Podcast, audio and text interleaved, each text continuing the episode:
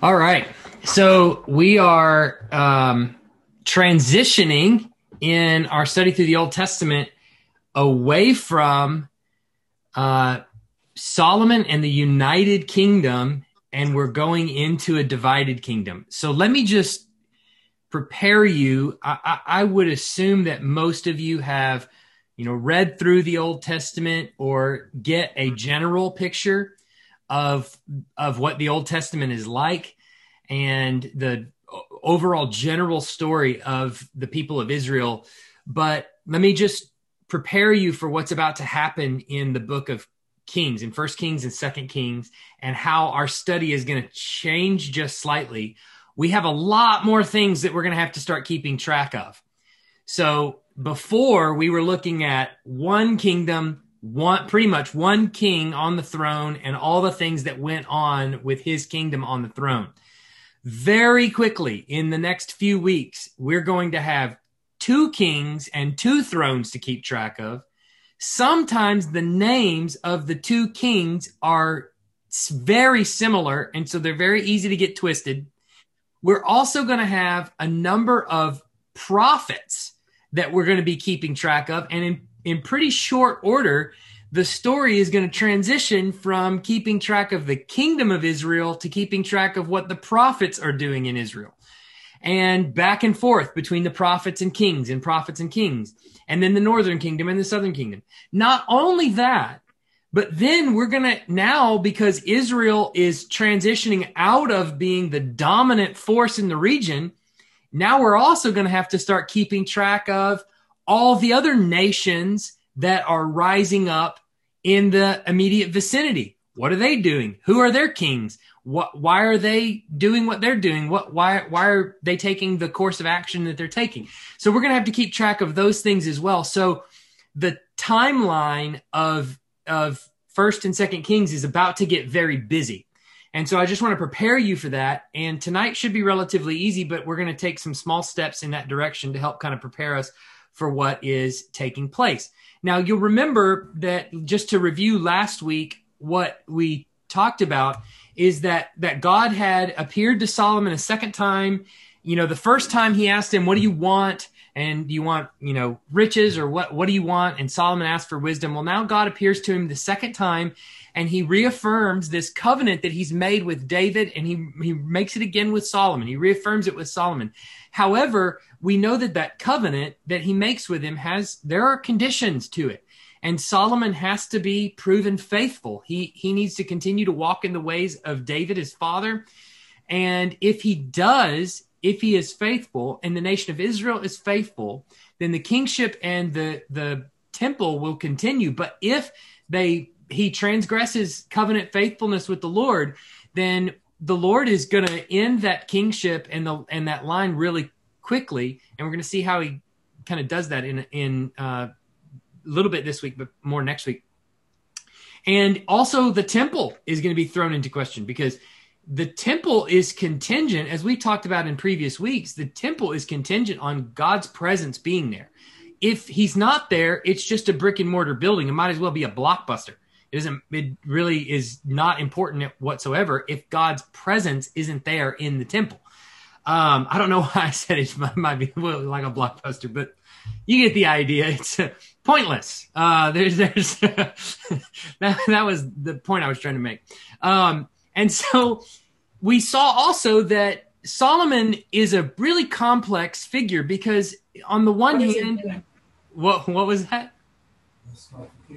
Oh, I'm hearing somebody else's microphone. Sorry, I thought somebody was trying to ask a question.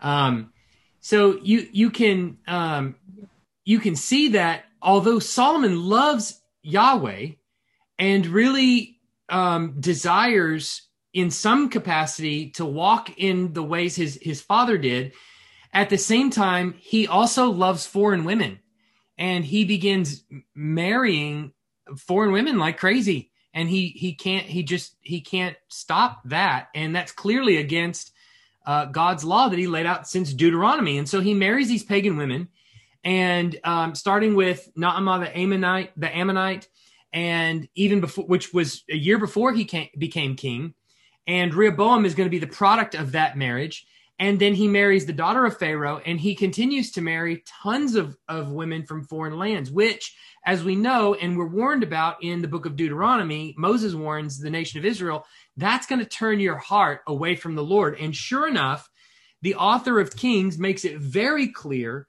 that that there is a connection between his marriages, his illicit marriages, and the illicit worship that he engaged in. So he wasn't supposed to do that, and he did.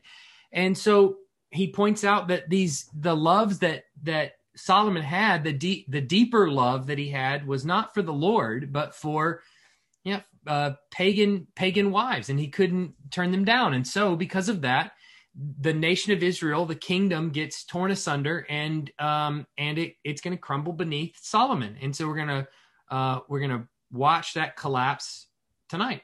So, um, so Solomon's heart is turned from God to the gods of the nations. And so what we see in the book of First Kings is that Solomon builds what amounts to a syncretistic religion inside of Israel.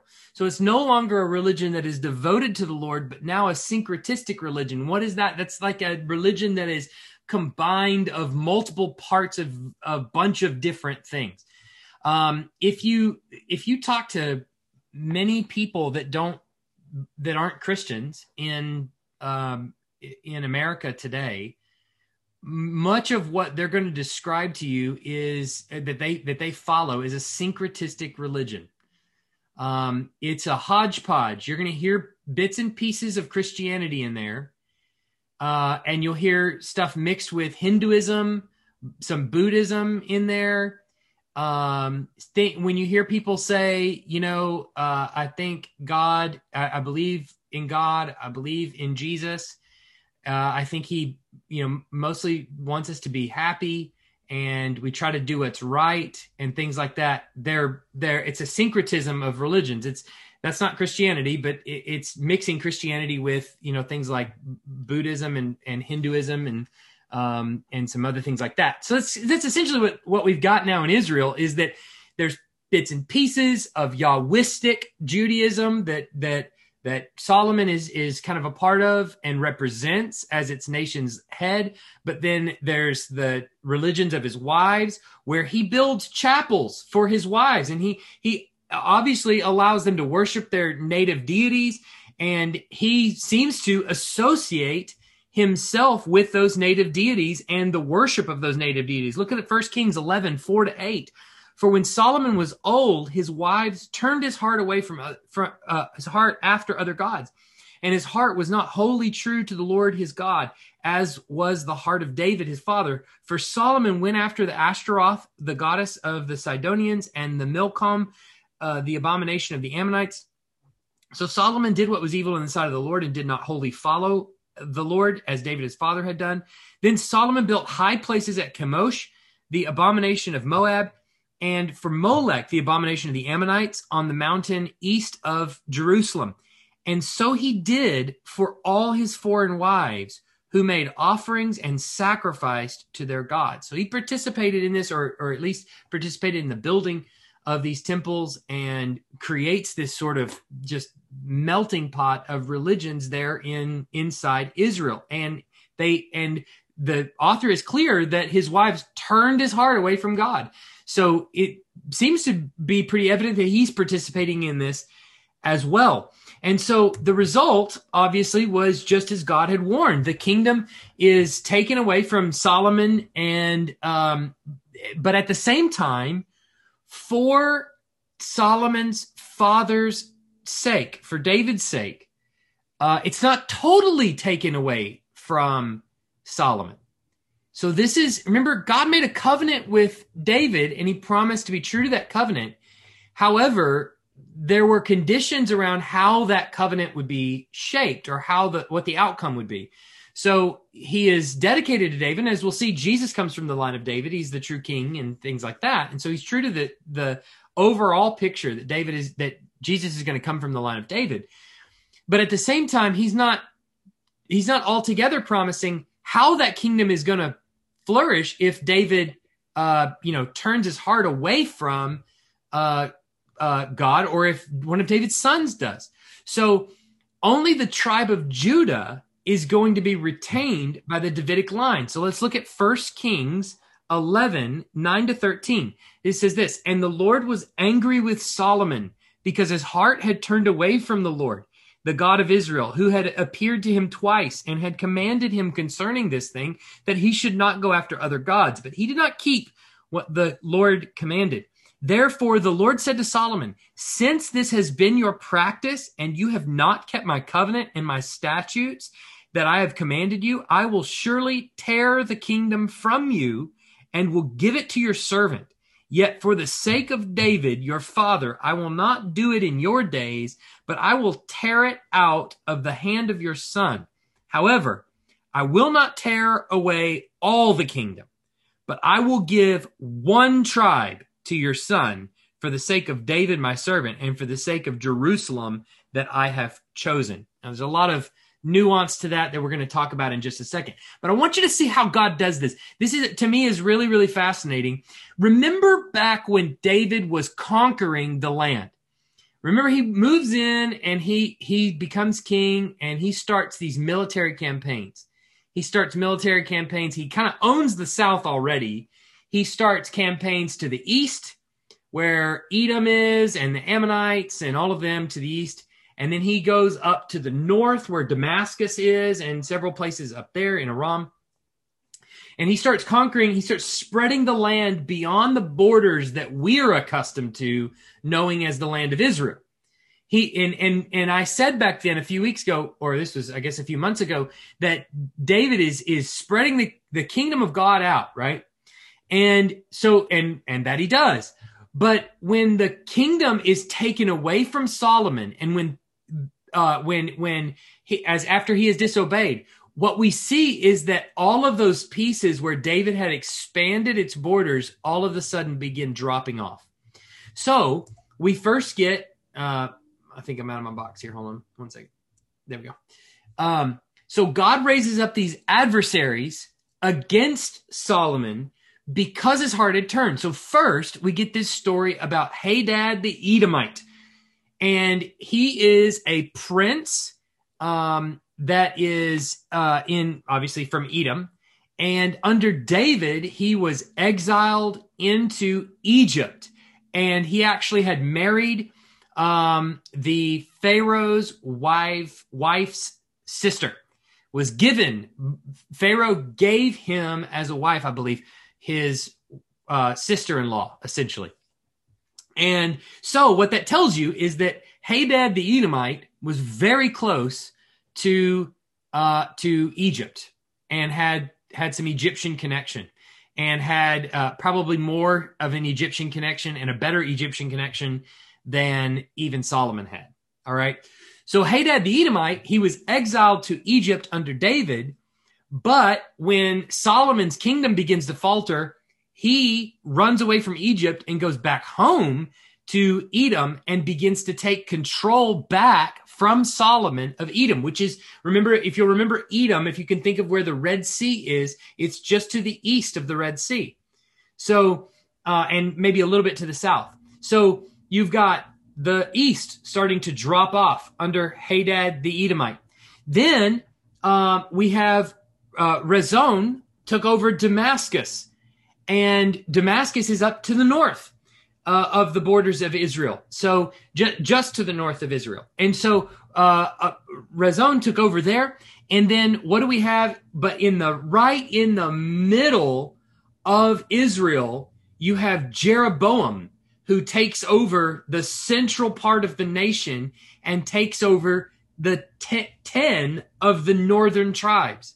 So 10 of the northern tribes are going to be given over to Jeroboam. And we're going to take a closer look at that in just a second. First, First Kings uh, 11, 14 to 22 will kind of paint this picture for us from scripture. He says, And the Lord raised up an adversary against Solomon, Hadad the Edomite. He was a loyal, he was the, of the royal house in Edom. For when David was in Edom and Joab, the commander of the army, went up to bury the slain, he struck down every male in Edom, For Joab and all Israel remained there six months until they had cut off every male in Edom, murdered tons of them. But Hadad fled to Egypt together with certain Edomites of his father's servants, Hadad still being a little child. They set, they set out from Midian and came to Paran and took men with them from Paran and came to Egypt, to Pharaoh, king of Egypt, who gave him a house and assigned him an allowance of food and gave him land. So he found favor with, uh, with Egypt. Here's what you need to see though in, in all of this. If, if you're a powerful nation and you begin conquering other nations, what you're basically doing is creating enemies of the next generation, right? We know that even today.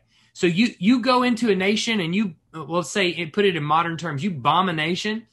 There's lots of people that are in the younger generation, the next generation, that don't uh, necessarily think of your nation as merciful, right? And so, which you know, in David's case or in Solomon's case is fine so long as Solomon maintains a strong grip on the world. And as long as Solomon maintains his powerful control and as long as God continues to bless the nation of Israel, I suppose it's not going to be that big of a deal because they can immediately squash any threats that might rise.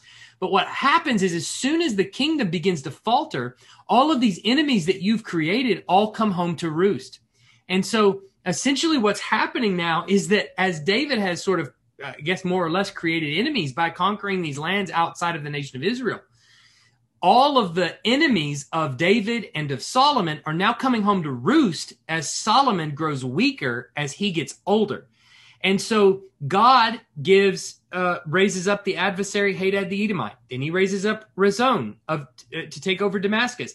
And then he's going to give Jeroboam control over the northern tribes. So uh, Jeroboam is encouraged by a prophet by the name of Ahijah of Shiloh who met him one day in a field, comes upon him in a field, and basically uh, Ahijah has a new garment. He takes off and he tears it into 12 strips. And he's like, uh, he's like, here you go, uh, Jeroboam. Why don't you go ahead and take, uh, take 10 of these strips? And so Jeroboam takes 10 of the strips and he says, all right, those 10 are your tribes you're going to get 10 tribes. Uh, it's super weird, I know, but get used to weird because the prophets are going to do some weird things and they're told to do some weird things by the Lord. But he tears his garment and it's supposed to be this sort of visual picture, this illustration of the the the 12 tribes of Israel and the fact that Jeroboam is going to be given control over 10 of these. So 10 of these return to Jeroboam and uh, and it indicated that he's going to rule the 10 tribes. But Two of the strips the prophet held back and he gave those to Rehoboam. So we already have our first difficult uh, king balance here. Northern kingdom, Jeroboam. Southern kingdom, Rehoboam. All right. So Jeroboam in the north, Rehoboam in the south. Rehoboam is Solomon's son. These two kingdoms, obviously one piece of one strip of the garment is going to represent Judah because that's obviously where the southern kingdom is housed, and that includes Jerusalem. Jerusalem was originally a part of Benjamin, but then got incorporated into Judah at some point in Israel's history. And most of the time, when you say Judah, you mean Benjamin too. So the second strip is probably representative of Benjamin. We're not told specifically, but it's probably Benjamin that it represents. And then Levi, this is where you get a third a third tribe. All right. So there's only two strips, but here's a third tribe. Levi also is going to side with the South. They're actually going to be kicked out of the North. The North is going to develop its own pagan religion, and uh, and they're going to be kicked out of the North. And so Levi is going to serve the temple in Jerusalem in the Southern Kingdom. So it's two tribes but it's actually three and it's kind of four. And I'll show you that in just a second to make things really confusing. I know Shannon is like, what in the world? You got to slow down. Trust me. We're going to go through this. Okay. So let's look at, um, let's look at first Kings 11, uh, 41, um, to 43, I think. Um, no, let's look at uh, 26 to 39. Uh, 1 Kings 11, 26 to 39. Jeroboam, the son of Nebat, the e- an Ephraimite of Zeradah, a servant of Solomon, whose mother was Zeruah, Zeruah, a widow, also lifted up his hand against the king. And this was the reason why he lifted up his hand against the king. Solomon built the Millo and closed up the breach of the city of David his father. The man Jeroboam was very able when and when Solomon saw that the young man was industrious, he gave him charge over all the forced labor of the house of Joseph. And at that time, when Jeroboam went out of Jerusalem, the prophet Ahijah the Shilonite found him on the road. Now, Ahijah had dressed himself in a new garment, and the two of them were alone in the open country. Then Ahijah laid hold of the new garment that was on him and tore it into 12 pieces. And he said to Jeroboam, Take yourself 10 pieces, for thus says the Lord, the God of Israel Behold, I am about to tear the kingdom from the hand of Solomon and will give you 10 tribes. But he shall have one tribe for the sake of my servant. I know what you're thinking. There's two pieces left, right? Mm-hmm. Uh, and, but he shall have one tribe for the sake of my servant David and for the sake of Jerusalem, the city that I have chosen out of all the tribes of Israel because they have forsaken me and worship Ashtaroth, the goddess of the Sidonians, Chemosh, the god of the god of Moab, and Milcom, the god of the Ammonites, and they have not walked in my ways, doing what is right in my in my sight, and keeping my statutes and my rules, as David his father did. Nevertheless, I will not take the whole kingdom out of his hand, but I will make him ruler all the days of his life for the sake of David, my servant, whom I chose, who kept my commandments and my statutes. But I will take the kingdom out of his son's hand and will give it to you, uh, ten tri- give, give it to you, ten tribes. Yet to his son I will give one tribe, that David my servant may always have a lamp before me in Jerusalem, the city where I have chosen to put my name. And I will take you, and you shall reign over the uh, all that your soul desires, and you shall be king over Israel. When you hear Israel from here on out, mostly, unless notified otherwise, think of the northern kingdom. All right, Judah will be called out typically as the southern kingdom. And if you uh, if you listen to all that I command you and walk in my ways and do what is right in my eyes and keep my statutes and my commandments as David my servant did, I will be with you and build you a sure house as I built David, and I will give uh, Israel to you, and I will afflict the offspring of David because of this, but not forever. Okay, so there's a promise of judgment, but it's not forever. And so Solomon ends his reign. Solomon dies, and his kingdom is crumbling beneath him as he does. Okay. Now, let's look at some maps. Okay. Let's take a break here and let's just think about this for just a second. Okay. This is the kingdom when it is united. All right. So these are the uh, for more, more for uh, for all intents and purposes, these are the twelve tribal allotments. All right. So most of them aren't going to matter for our purposes today, except for Judah. Look at Judah. You see, Judah is in the kind of the what is that salmon colored, and then Benjamin, which is in sort of the earthy tone. They're just above Judah. All right. Now, um, so you'll also notice inside Judah, there is also a tribe inside Judah, Simeon.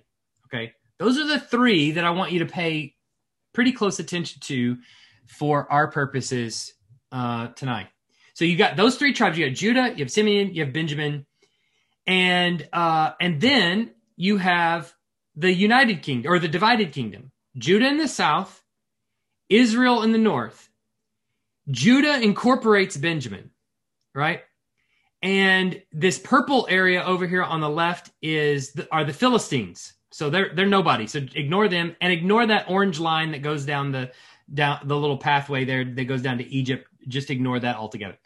Um, so basically, we've got a divided kingdom: Judah in the south, Israel in the north, and there's two tribes that are in the south: Judah and Benjamin. Judah incorporates Benjamin into the southern kingdom. Okay. But you notice who's missing?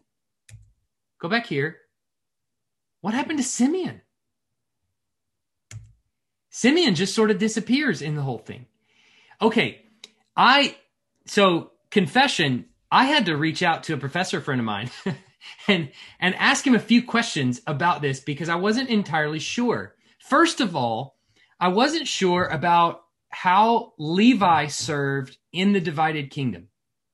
Uh, I know that Levi. It, you, I have the Second Chronicles passage listed there, and you can see in Second Chronicles 11, 13 to 17, the priests and the Levites who were all in Israel presented themselves uh, to him from all the places where they lived.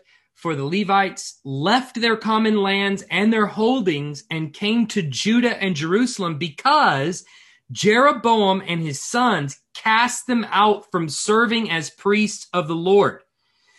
So, and he appointed his own priests for the high places. So they, they go to worship other gods in the north and they kick Levi out altogether. So Levi's coming down. But do you remember? So you'll notice on this, on this map here, Levi's not given a tribal allotment. He doesn't have an allotment of because the Lord is his portion. And so Levi doesn't get a piece in the land. So when in Israel, when we start talking about uh, 12 sons, 12 tribes, we mean two, we, there's really two different groups of people. So if you're talking about 12 allotments, talking about the division of land, you're not including Levi in that. You're not including Joseph in that.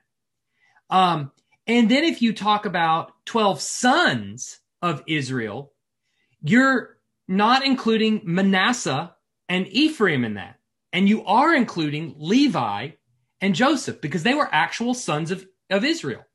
But they didn't get divisions of the land. You remember right here, right up here, you have East and West Manasseh. Those are sons of Joseph. They get a they get a tribal allotment. Ephraim is also a son of Joseph. He gets a tribal allotment. But Levi does not get a tribal allotment and also Joseph. So basically you're back to 12 tribal allotments. Does that that's is that making at least somewhat sense? You've got so the 12 tribal allotments. But then if you're talking about the 12 sons of Israel, you you're you're you're talking about his literal sons, the literal 12 sons that he had, which is a slightly different group. And then in the New Testament, including the book of Revelation, we're going to get a theological list of sons, which is a, a different list altogether. So it can get really kind of confusing. But one thing that is clear is that Judah incorporates Benjamin. We know that for sure. It seems as though Simeon also is incorporated into Judah. They just get lost into the mix. We have no real data as to what happened to, to Simeon. He just sort of disappears. And so, uh, how do we get 12 tribes out of this? Well, if you look at the list, this is kind of how it somewhat how it breaks down. Um, Judah, Benjamin, and Levi are more or less, we can think of them as the south really an Israelite is going to think of that as Judah and Benjamin are in the south, and Levi serves in the temple. Um, he doesn't have a piece of land, so he serves in the temple. Uh, the northern tribes would technically be Reuben, Simeon, Zebulun, Issachar, Dan, Gad, Asher, Naphtali, Ephraim, and Manasseh. Um, but obviously, Simeon, something happens to him, and we have no idea. And so uh, that was the the thing that my professor friend posed to me when I reached out to him is he was like, yeah, also what happened to Simeon? Uh, you know, so that it's a confusing piece. We're not entirely sure. And there's, I mean, potential Simeon could have left and gone up north, which I don't, I don't think that's the case. Um, it's possible there's, there's probably lots of different ways that it could be solved, but more or less, this is kind of how it, how it sort of breaks down and, and we don't really know. Um, uh, other than that, the the kind of the kind of breakdown. But the point is, Levi, uh, Judah and Benjamin are in the south. Those are the two southern tribes. Uh, Levi is serving in the temple, and then the ten northern tribes, technically, who uh, Jeroboam is reigning over, are listed here in the north. Um, and so, where Simeon's tribal allotment went, we don't really know, and and I don't know that we'll get an answer to that uh, at least on this side of glory. So, uh, questions on that? Are there any questions on that? Tons. Tons. Uh, yeah. So, um, well, think of them. Think of some good ones, and and ask them in a little bit as you can kind of put them to put words to it if you can. Or well, I, just quickly. I mean, if if it doesn't make sense why Simeon's in the northern list. I mean, it just yeah. I'm just um, dumb. Okay, but I just take it in faith, huh? Yeah, I mean, there's um, there's there's probably a number of different ways that we could parse this. Um, one solution may be, and I, I, I don't, you know, I, I would kind of want to have my professor friend on my shoulder to talk about this, but uh, one solution maybe is that technically Levi was part of the no- northern tribes and he got kicked out. Um, so it, it's possible that that Simeon was incorporated into Judah, and Benjamin also became part of the southern. The, those were the two two strips of cloth, as it were, Judah and Benjamin, and Simeon kind of got lumped in with Judah, and Levi was part of the northern tribes, and Levi got kicked out. That would that would make him that would put him in the southern tribe, not the northern tribe. That would if, put Simeon in the southern tribe. Is that what you mean? Right. Yeah. yeah. Yeah. Yeah. That's what I mean. Is is that potentially the the two the two strips include Judah Simeon as one tribe because they're all, they share the same land essentially, right. and Benjamin as the second tribe. Levi being part of the north, but then gets kicked out and goes mm-hmm. to the mm-hmm. southern tribe to serve in the temple. Potentially, that's how you solve the initial ten strips and two strips, maybe. But I don't know. I mean, it, it's just one of those kind of enigmas in scripture that you're like, I'm not sure.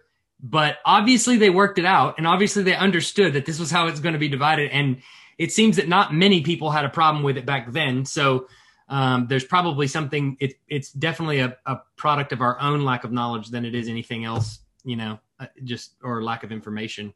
So uh, that being the case, that's what we've got as a, as a divided kingdom. Blake, go ahead.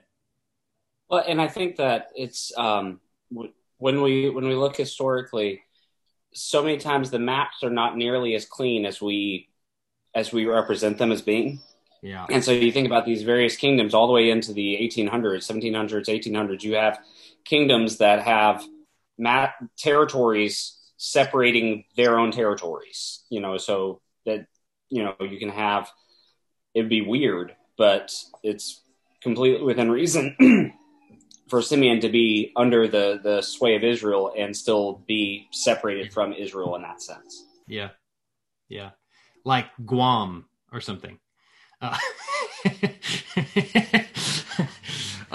um, so, uh, yeah, okay. Now, I want to transition to this next piece because it, this is really important as we as we kind of begin to set up. Okay, I'm going to give a caveat here. I realize I, I, when it comes to his the political history and the way kings and nations uh, worked and grew and you know had military campaigns and things like that, that fascinates me. And I realized some others that bores to tears. Okay, so I want to try to respect that the people that get really bored by this kind of thing and go uh, at a somewhat quicker clip uh, through this next through the second half here, but it's really important and because here's a couple of things. The blanks that I've given you on the back are mostly, not totally, but mostly are important names that I want you to hear and write down. Names of kingdoms, but also names of like kings and, th- and things like that that I want you to kind of hear and get sort of used to. Um, and some of them are kings in the past and things like that. But what I want you to see is how the fall of Israel, first of all, how Israel is a total gift of God's sovereignty. Uh, and there's, I don't see any other explanation for them. And then the other is that their, their fall coincides with some stuff that God is doing broadly in the political landscape. So uh, I want you to kind of keep that in your mind. Now, on your worksheet, you might want to jot this down just somewhere near this section that the period of the judges was uh, just a reminder from about 1360 roughly to 1084 BC. 1360 roughly to 1084 BC. That's about the period of the judges in Israel, okay? Because some of the years are going to over are going to fall within that. So just just remember that. Um then remember also that at about 1051 um, Saul takes the throne. 1011, David takes the throne. And 971, Solomon takes the throne. So just sort of remember those those years as we go through because those are those are pretty important. Solomon dies in about 931. So Solomon's dead in 931. So the period now now let's let's take a mental picture of the map. This I, I hope this is helpful, but I, I think it should be. Um, just so you'll keep in mind where these locations are. So you've got Israel. I don't think you can see my cursor, but um, but you've got Israel over here by the Mediterranean. Oh, you can. Okay, good. You've got Israel over here by the Mediterranean Sea. All right. You all know where Egypt is down here in the south. You got Israel up here. Um, up here in the area of Damascus, you have what essentially is the Aramean states or Aram. So is right up here. Okay. Just to the north of Israel. All right. Then, way up here to the north and east of Aram and Israel, you have Assyria. Just to the south of them, you have Babylonia, which their capital city is Babylon. You all know that. And then, and you've heard the city of Nineveh too, that's in Assyria. So Assyria up here, Babylonia down here, and Media all the way over here on the on the right, on the far east. Okay. So you kind of got that mental picture. We can come back to this map if you need it, if, if we need to in just a minute. But you have Israel, Aram or Damascus, Egypt down here in the south, Assyria, Babylonia, and Media. Um, now, so the period that we're talking about from Solomon's death, 931 BC, all the way through the fall of Samaria, which is 722. Samaria is the capital of the northern kingdom, the northern kingdom of Israel. They have their capital at Samaria. Judah, the southern kingdom, their capital is Jerusalem, right? Northern kingdom, capital Samaria. So in 722, Samaria is going to fall. They're going to be conquered. The northern kingdom is going to be wiped off the map virtually entirely by the kingdom of Assyria. And this time period between 931, when Solomon dies, to 722, when the northern kingdom is finally wiped off the map, um, that time period is dominated by this, I mean, rise of Assyria to dominance in the Near East. Assyria rides a rocket of power all the way up during that time to where they become militar- militarily incredibly strong and basically no one can defeat them okay and so they're they're going to finally walk in and they're going to conquer the northern kingdom. So 931 to 722 is mainly what the time period we're concerned with uh, right now that we're heading into. We're going to spend some time in that time period for the next probably several months. Um, and then and then Assyria is eventually going to come in in 722 and conquer them. Now, Assyria, the the irony here is that Assyria had been not much of anything, to be honest with you, not until just after the time of Abraham so from about 1748 to 1716, there was a king um, named uh, Shamshi Adad the First, and he had some sort of a, a little bit of of uh, greatness, I guess you could say. But since then, only Shalmaneser one.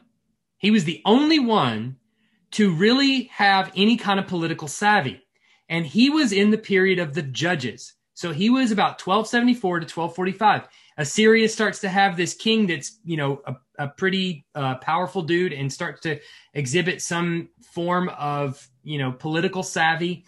Um, and to the point where they actually conquer Babylon. And Babylonia is, I mean, almost nothing during that point. They start grabbing up land around Assyria and they start kind of building it a little bit. But he dies, and Assyria doesn't really maintain that until Tiglath-Pileser the First comes along. Tiglath-Pileser the First comes along in 1114, and he builds the new Assyrian Empire. And the new Assyrian Empire begins expanding its borders in every direction except the southwest. Okay, you're going to see why in just a second. Why this is, I think, really interesting At least it's interesting to me. Okay. Uh, hopefully it's interesting to other people too.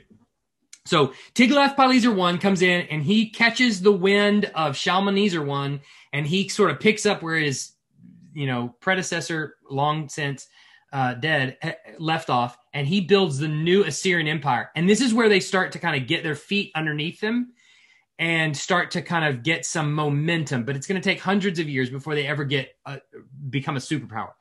All right, so he starts expanding. Tiglath-Pileser one starts expanding the borders of Assyria in every direction, except he cannot manage to get down to the south uh, southwest.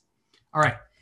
So let's pause on Assyria for just a second. Let's go to the other side of Israel and let's talk about Egypt. Egypt was almost nothing. As powerful as they were back in Moses' day, they became almost nothing for the rest of biblical history. I mean, um, they had some successful dynasties and things like this, but then lost their power. And the uh, 22nd dynasty, so right around 940, so right before the fall of uh, of Solomon, right before Solomon's death, about 11 years or so before Solomon's death, um, the, uh, Shishak the first takes over and he begins to exercise influence and he begins to spread up into the the ancient Near East, the the land of Israel.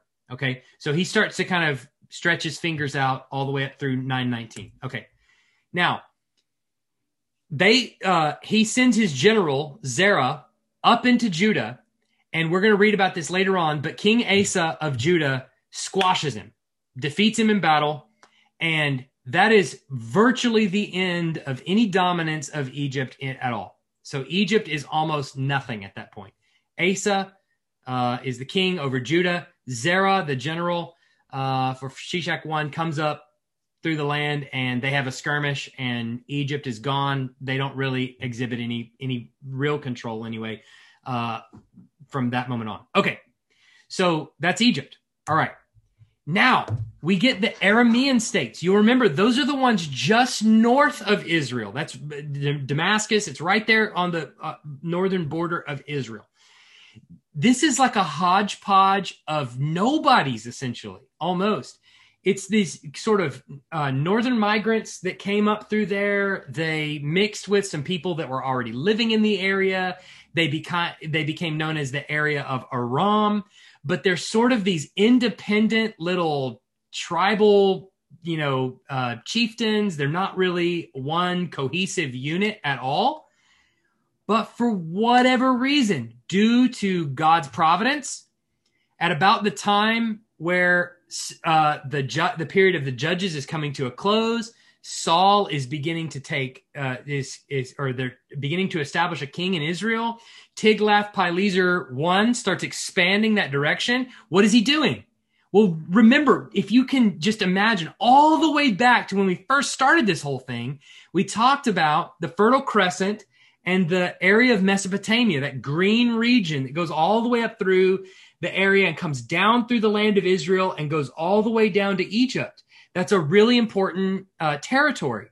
And so, what is what is Tiglath-Pileser doing? He's obviously got control of Assyria. He's got control of Babylon, thanks to his predecessor. He's now trying to move down, and he knows Egypt is not much. So he's trying to move down and he's trying to take control of the rest of the area as he spreads his territory out. For whatever reason, due to the providence of God, is the only thing that I can think. The Aramean states band together in this like little just sort of wall and form a wall across the top of Israel. And Tiglath-Pileser can't get past them to conquer anything to the south. And so he just stays up there in Assyria and he's just sort of landlocked. He can't really move any further because of them. Then Saul and David begin to take over and they start to expand their the borders of well really mostly David starts to expand the borders of Israel up to the north Hamath Damascus and Zobah all fall under his all fall under David's conquering and all of a sudden now David has control of the land and Assyria can't obviously can't match David's strength and power. Okay? So Hamath, Damascus and Zobah um, are areas just north of Galilee that were really important to David and Saul and were areas under their under their control and reign. And so by the time they take control, basically God it, it, if you want a theological explanation, as far as I can see, uh, God uses the Aramean states to just stop Assyria in its tracks while Israel builds its kingdom into prominence. And once they do, uh, Assyria can't come that direction. So the Aramean states are really important for that, but they have virtually no political clout whatsoever. And and their their contribution to history is not political. They don't they don't ever establish this sort of dominance in terms of like military or anything like that. Their their prom their claim to fame, if you want to say it that way, is cultural. The Aramaic language comes from this area and it maintained a stronghold. The Aramaic language maintained a stronghold in that Near Eastern world so that by the time of Christ, the common language in that region that he grew up in would have been Aramaic. Um, so, for you know everything we can tell, Christ's common language, what they would have spoken back then, would have been Aramaic, a language that not a whole lot of people know much about. Uh, nowadays, it's it's more or less lost. So even though Koine Greek was very common throughout the land, um, the Aramaic language uh, held strong in that little area thanks to Aram. So there you go. Uh, that's just a little tidbit of FYI. Okay, so now we come back to Babylonia which remember over uh, toward the east of our map is just south of um, of Assyria. Um, and Assyria had kind of slapped them into submission, and Babylon has been in the dark ages for centuries by this point. And they're in this really long process of waking up from these so called dark ages for them. And so, a people known as the Sealands dynasty um, extend their influence by making an alliance with Media. Remember, Media is out to the east, even of Babylon. So that big area over there, they make a kind of an alliance with Media, and they come to inhabit um, that area of Babylon, and they started to form the Neo-Babylonian Empire. And so we're going to see that empire come to fruition um, during it uh, at at some point, and they're going to be the ones that move in conquer Assyria and move in and actually take control of the southern kingdom of Judah, which will happen in about uh, six, uh, 587 BC. We'll get to that much later. But um, Babylon, so Babylon is in this long period of rising up. So here, here's the point of all this. What you can see, or what, what I think it, it to me seems to be relatively obvious as, as to what the Lord is doing, is he's held off any political dominance or any military dominance from the other countries to establish Israel in the land. That is an anomaly that I defy anyone to explain to me other than the Lord's providence. How does, and we've talked about this a number of times, how does a group of slave children move across the desert for 40 years, have leave with the possessions of Egypt, walk into prime real estate and occupy it. How does that happen? How does that happen other than the Lord said, this is what you're going to do? And not only that, but while they did that, there were no, no nations in the area, none that had any kind of military prominence. We always hear the, the phrase nature abhors a vacuum, right? when uh, one right now in our current political landscape, geopolitical politics here, America is the dominant player in the region, right in the in the world. Well, there's people that want to be our friends because we have military power, and then there's people that are are that want to be our enemies because we have military power. But if if America was to go down the tubes, someone else, some other nation would take over control right? I mean, some some other nation would become the most powerful nation in the world, and everybody would be clamoring either to be their enemy or to be their friend. What we have in Israel walking into the Levant area, that that that ancient Near Eastern area, is no one in control. I mean, when in world history has that really ever happened? So they walk in and take control. And of course, when they walk in, they're still more or less peasants to a degree in a land that they didn't you know, with vineyards they didn't plant, so to speak. And so the Lord holds off any military dominance from any country for hundreds of years until David comes along and, and is established. And then, as soon as Solomon falls, there's created a vacuum, and all of a sudden, you've got Assyria springing up, rising like a rocket out of nowhere to gain dominance again. So, if you look at the history of what's taking place here, to me, and it, the only explanation is that this is the Lord's providence. It's it's His doing, and and and I've said a number of times that the Lord rules history, and He is bringing about its culmination in Christ. That's the point of the Bible. God rules history. He's bringing about its culmination in Christ. That is the point of the entire Bible. And so, you know, in that is the salvation of his people. In that is a, a, lot of things, but that's essentially the picture here. What God is doing politically. He rules history. He's bringing about its culmination in Christ. And you can see that happening right on the pages of scripture. You just have to kind of look at, at the political landscape. It's, it's right there in front of us. Questions? Yeah, hey, Mike. Have, yeah, go, Sean. Uh, just a couple of questions. So, yeah. Uh, first of all, this is like really interesting. So, really appreciate this. Good. Yeah. Um, uh, but just so, first one, it's just kind of a minor thing. Just makes me sure when you say the Aramean states, and then later talk about you know Hamath, Damascus, and Zobah, those are the Aramean states, right? Yes. Are they yes. Okay. Yeah. That's what you mean by. And then, and yeah. then you were saying, you know, describing how they kind of gained influence so much so that it kind of changed the language and, and like in by Jesus' time, that was the common language. Yeah, in that area. So why was why was the New Testament recorded in Greek? Yeah, good question. Is it because yeah. make it broader? Or, I don't know. Yeah, that's exactly why. Um, the the so Koine Greek, uh, Alexander the Great comes in and installs. Blake, help me here. Attic Greek is is uh, well, he's not paying attention. Um, I, I believe uh, if I'm if I'm right here, Alexander the Great, he may have installed Koine Greek in about 300. My Greek professor is going to kill me, uh, but I think 300 ish um, BC. And Koine Greek takes over and becomes the uh, lingua franca of the world, of the known world at the time. But for one reason or another, the language of Aramaic held on in that little strip of land right down from the states of Aram all the way down to you know the end of, of Israel. So that leaves the Jews mostly speaking Aramaic, and um, so that it seems kind of a little bit strange. But Aramaic was even spoken a little bit in in um, in in the Old Testament, in the record of the Old Testament. We have parts of the Old Testament recorded in Aramaic. So um, you know, um, for one reason or another, that little that little area mostly Aramaic.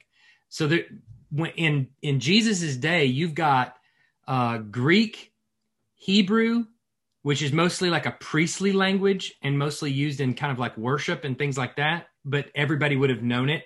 Most every Jew would have been able to speak it you have uh, so you have Greek, you have Hebrew, and you have Aramaic.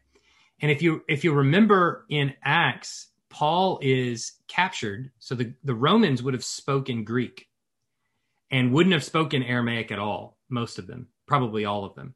They certainly wouldn't have spoken Hebrew. You'll remember that Paul is captured and he wants to make an appeal to the Jews that are present.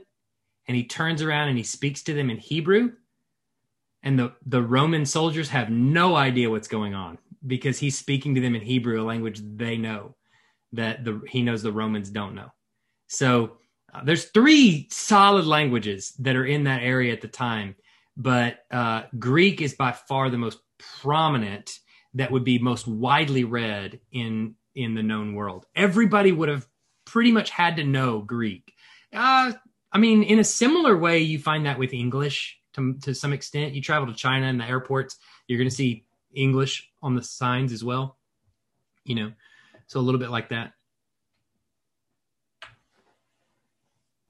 Yeah, thanks. Yeah, yeah, hmm absolutely.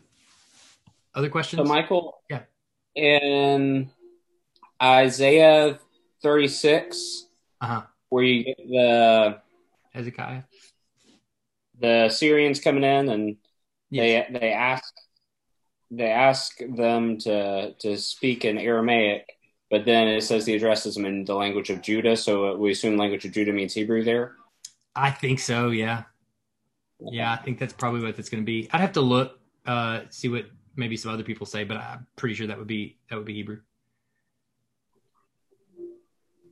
Well, Pontius Pilate wrote the title King of the Jews in Aramaic, Hebrew, Yep. and Greek. That's right. He did. Yep. Yep. Yep. And remember, uh, there's another fascinating thing with that too, because he writes the title, "The King of the Jews," above him, and that what goes above them on the cross is the charge. And he writes, "The King of the Jews," and the the Jews protest. It should say, "He says he's the King of the Jews," and Pilate says, "I've written what I've written." so instead of the charge being up there, it's his title is up there. uh, again, the Lord rules history and brings about its culmination in Christ. There you go. Well, one reason that the language held on is that the Aramaeans were the greatest land traders of all time. So Mhm. commerce Mhm. became the language of commerce. And you, you think about English today is, is the language of commerce around the world. Yeah. It's also used for uh, air traffic controllers around Yeah. the world. Oh yeah, I didn't know that. Interesting. Air traffic controllers. And, and you mentioned Aramaic used in some portions of the Bible, particularly a portion of Daniel, I think is, is Yeah. any particular reason that the substantial portion of Daniel was in Aramaic? Um, uh, my gut tells me that there's probably going to be some later, uh, either later translations and things like that that make it into the manuscript, but I can't remember off the top of my head exactly why. I was told in seminary it's because uh, when he spoke about the Gentiles, he wrote in Aramaic. Hmm. When he talked about the Jews, he spoke, he wrote it in Hebrew. Maybe so. I don't know. But it, but it is. It's a substantial portion of Daniel. And then you you may hear from time to time the word uh, targums, which is the Aramaic translation of the Old Testament. The targums.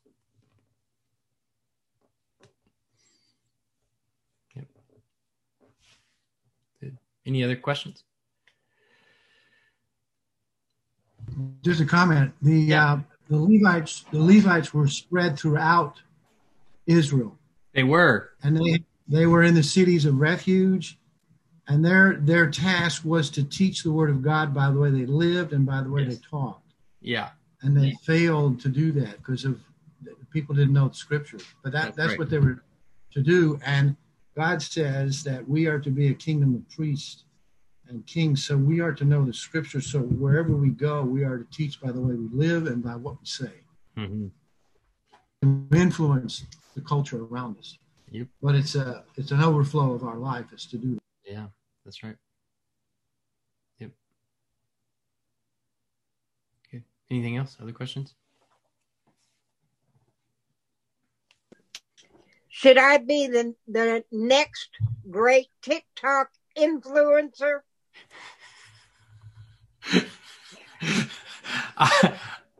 I'm not entirely sure what that means.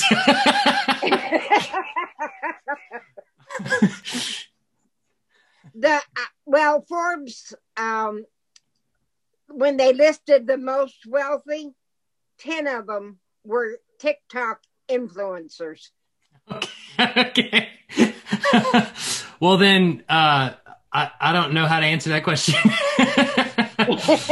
I'm not sure what is required to be a TikTok influencer.